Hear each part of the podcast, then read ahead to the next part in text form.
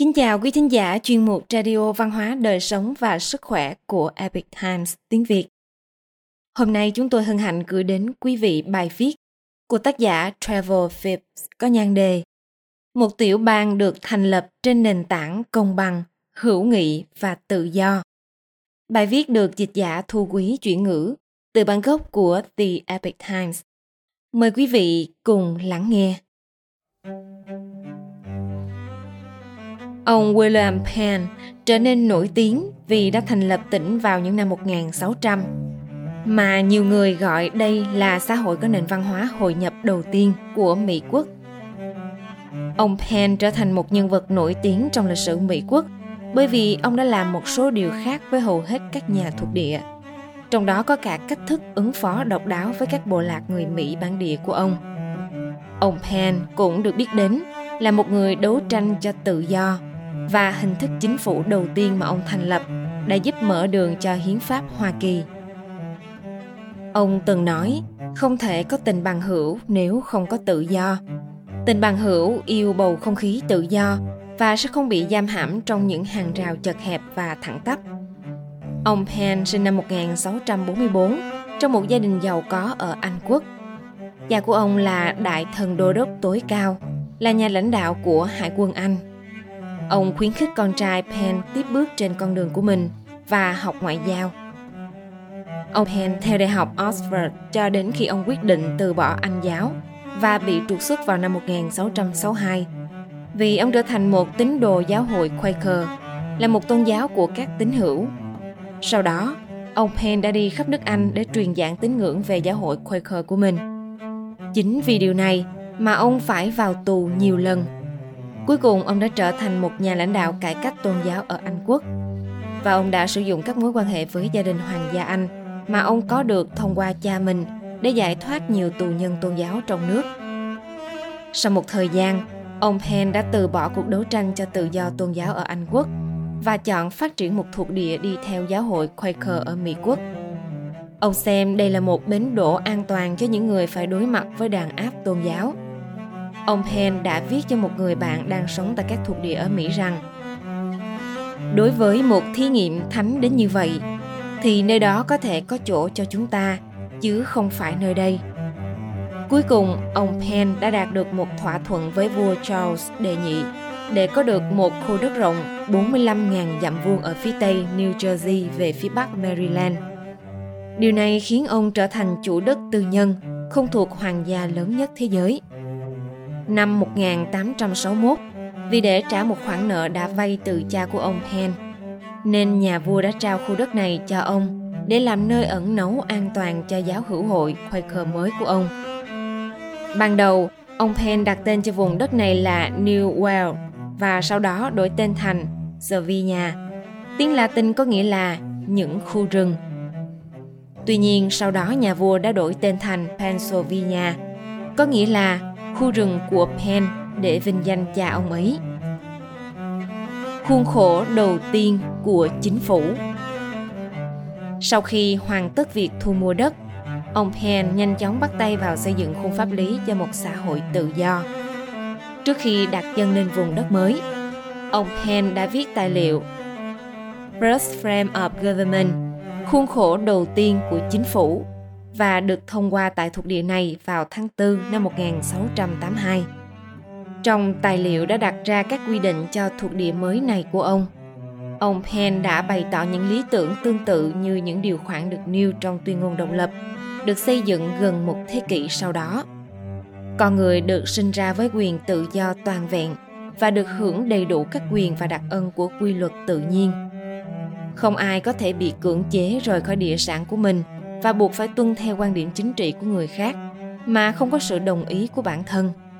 Ông Hen đã nêu như trên trong bản khuôn khổ đầu tiên của chính phủ. Trong hình thức chính phủ đầu tiên của thuộc địa Pennsylvania, các cư dân có quyền được bảo đảm sở hữu tư nhân, có một nền báo chí tự do, quyền tự do kinh doanh hầu như không giới hạn, quyền được xét xử bởi bồi thẩm đoàn và được khoan dung tôn giáo Bộ luật hình sự của thuộc địa mới này chỉ quy định án tử hình đối với tội phản quốc và sát nhân. So với 200 tội danh có thể khiến người nào đó bị hành quyết theo bộ luật hình sự của Anh. Khuôn khổ này cũng bao gồm một điều khoản, cho phép sửa đổi để có thể thay đổi khi cần thiết. Đây là lần đầu tiên một điều khoản như vậy được đưa vào bất kỳ bản hiến pháp thành văn nào. Ông Penn tin vào tính đúng đắn của việc áp dụng mức thuế thấp tại thuộc địa này. Ông đã thông qua các luật quy định các mức thuế thấp đối với rượu và rượu táo, cũng như một mức thuế thấp đối với hàng nhập cảng và xuất cảng lông thú và da sống. Sau đó, ông Penn đã thực hiện một chuyến đi bão táp xuyên đại Tây Dương vào năm 1682 trên con tàu Welcome. Bất chấp khó khăn trong cuộc hành trình này, kể cả việc mất đi một phần ba hành khách trên tàu do dịch bệnh đậu mùa bùng phát. Ông đã đến thuộc địa của mình vào ngày 8 tháng 11 năm 1682. Ngay khi ông Penn đến được các thuộc địa ở Mỹ, ông đã tập hợp với những người bạn theo giáo phái hữu hội của mình để thành lập thành phố đầu tiên ở thuộc địa này. Ông sắp đặt thành phố theo một dạng lưới và đặt tên là Philadelphia. Tiếng Hy Lạp có nghĩa là thành phố của tình huynh đệ.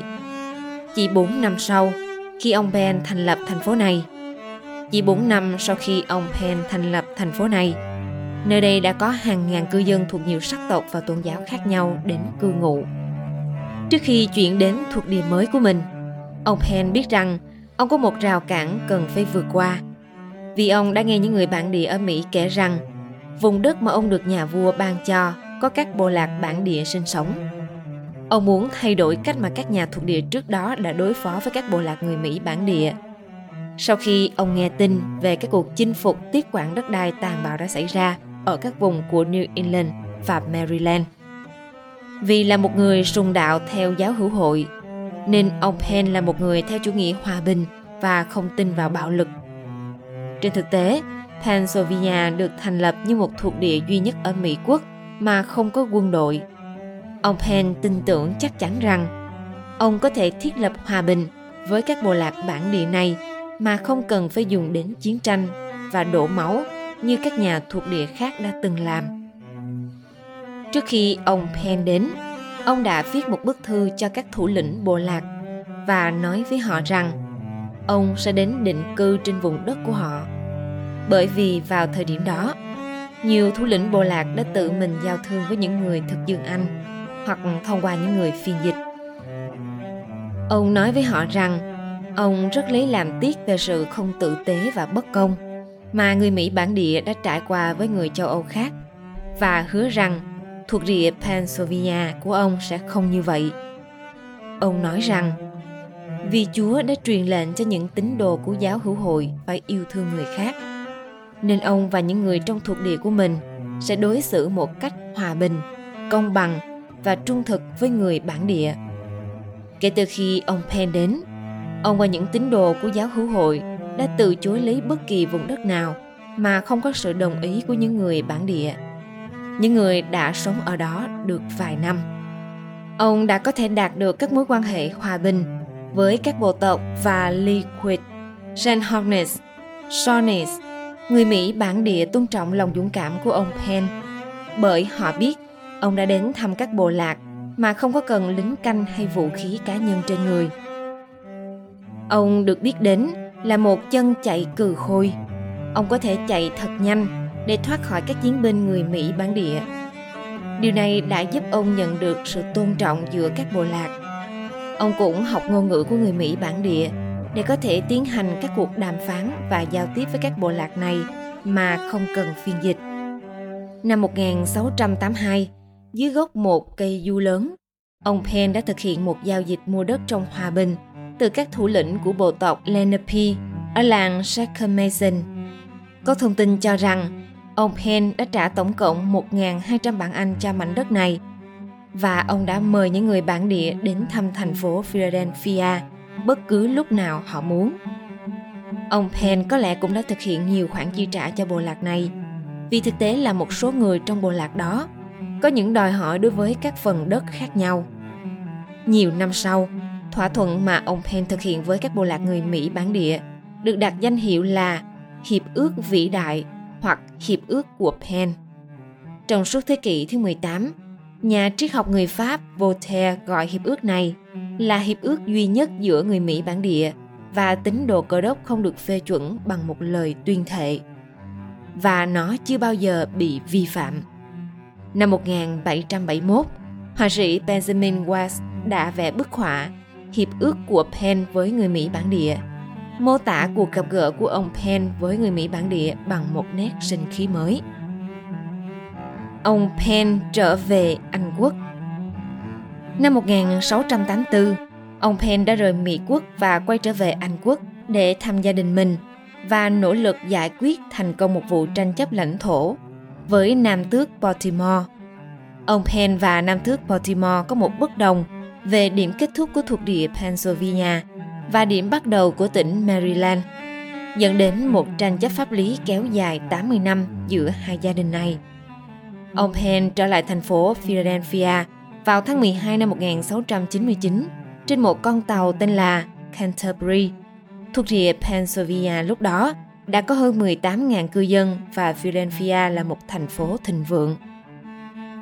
Khoảng thời gian thứ hai ông Penn sống ở thuộc địa Mỹ cũng ngắn ngủi bởi vì ông và gia đình mình quyết định quay trở lại Anh quốc vào năm 1701, nơi ông qua đời vào năm 1718. Mặc dù ông Penn chỉ sống ở thuộc địa Mỹ của mình tổng cộng 4 năm, nhưng ông đã đặt nền móng cho tiểu bang Pennsylvania, là tiểu bang thứ hai trong số 13 tiểu bang đầu tiên gia nhập Hợp chủng quốc Hoa Kỳ vào năm 1787. Quý thính giả thân mến, chuyên mục Radio Văn hóa Đời sống và Sức khỏe của Epic Times tiếng Việt đến đây là hết. Để đọc các bài viết khác của chúng tôi, quý vị có thể truy cập vào trang web epictimesviet.com. Cảm ơn quý vị đã lắng nghe, quan tâm và ghi danh theo dõi kênh. Mến chào tạm biệt và hẹn gặp lại quý vị trong chương trình lần sau. Kính chúc mọi điều bình an và tốt lành tới quý vị cùng người thân.